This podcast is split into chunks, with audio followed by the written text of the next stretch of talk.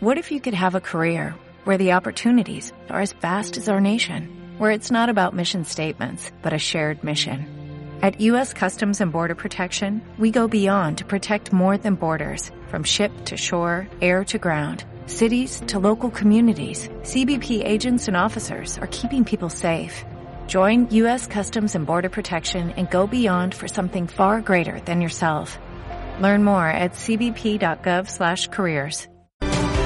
Y ahora sí, con Ana Llorens repasamos lo más importante de la semana en fondos de inversión, en planes de pensiones. Ana Llorens, Fan Society, Futuro Fondo, ¿qué tal? Muy buenos días. Muy buenos días, Susana, ¿qué tal? Hoy me has dejado abandonada, ¿eh? Me has dejado aquí solita en el estudio. Eh, eh, es, lo que tiene que no haya colegio, porque ya, sabes, mm, eh, en, al menos en la Comunidad de Madrid, no sé si a nivel nacional, hoy es día no lectivo, así que los niños en casa. Bueno, los niños en casa, pero nosotros aquí trabajando y colocando negro sobre blanco. Entre las noticias más importantes que publicasteis la semana pasada en Futuro a Fondo y en Fan Society está un informe de Invercos sobre los fondos monetarios y los fondos garantizados. Decía que son los menos rentables y los que más se suscriben en lo que va de año. No lo entiendo. Son poco rentables y, sin embargo, la gente eh, los compra e invierte en ellos. Exactamente, y esto es un efecto de lo que hemos visto en la recta final del año pasado, cuando los mercados se pegaron el, el, piñazo que se pegaron y los inversores en eh, fondos de inversiones, eh, bueno, pues salieron desfavoridos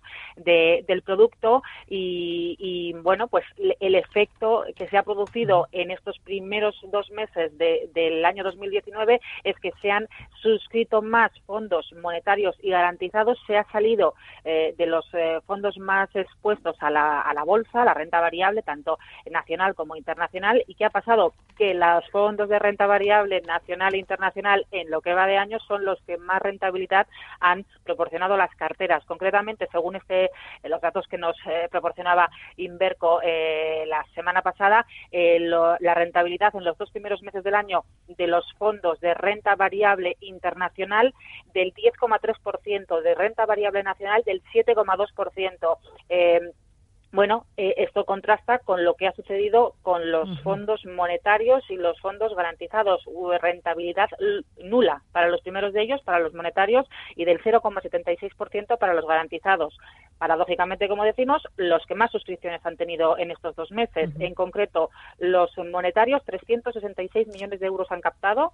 Eh, en lo que va de año, casi 450 millones de euros. Y los, eh, em, bueno, y los fondos garantizados, 149 millones eh, en el mes de, en el mes de de febrero.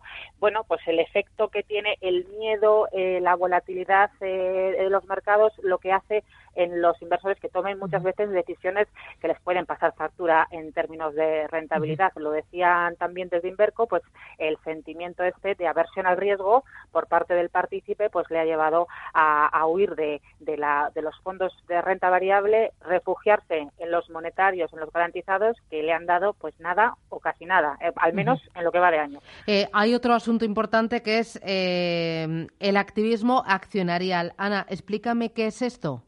Claro, eso yo creo que esto es un tema del que no hemos hablado todavía mm. eh, en, esta sección y es muy interesante porque cada vez las gestoras quieren hacer más hincapié con todo esto de la de la ISR, ¿no? Que eso sí que hemos hablado alguna vez, la inversión socialmente responsable que está muy de moda, el invertir bajo criterios de, sostenibilidad eh, medioambiental, eh, de gobierno corporativo, de sostenibilidad social.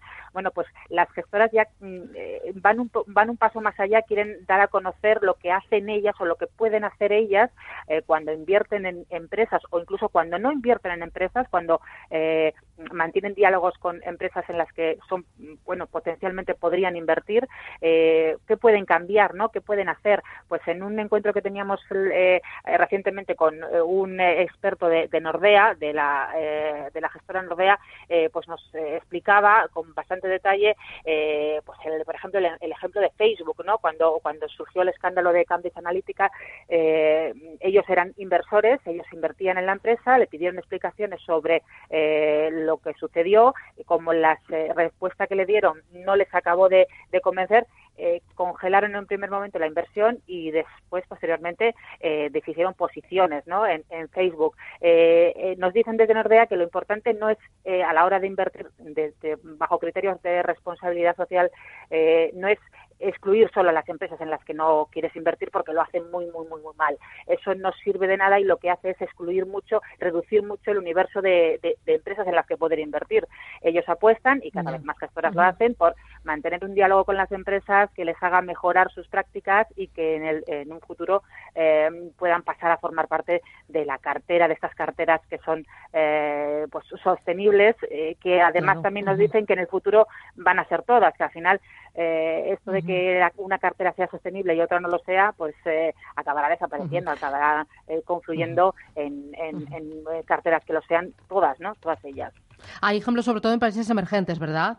Claro, nos decían también que, el mayor ejemplo de empresas en las que eh, se mantiene un diálogo y, en el, y al cabo de unos eh, dos o tres años se, se, consigue que esas empresas mejoren determinados aspectos, eh, evidentemente nada es, nada es perfecto, pues se produce sobre todo en empresas industriales en países emergentes. Ese diálogo es más fructífero porque evidentemente en Europa las empresas tienen unos criterios más bueno pues más exigentes, ¿no? Y, y en los países emergentes es donde ellos ven que si mantienen un diálogo con, potenciales empresas potenciales eh, a formar parte de su cartera, pues eh, ese diálogo luego es fructífero y, las empresas mejoran su rating, mejoran sus prácticas, mejoran su sostenibilidad y acaban formando parte de carteras eh, de, fondos sostenibles, como es en el caso de Nordea, pues su gama STARS, que son los fondos que están bajo sus criterios. Ya, oye, para terminar, hacéis, reflejáis el tirón de orejas que le da la Comisión Nacional del Mercado de Valores, su presidente,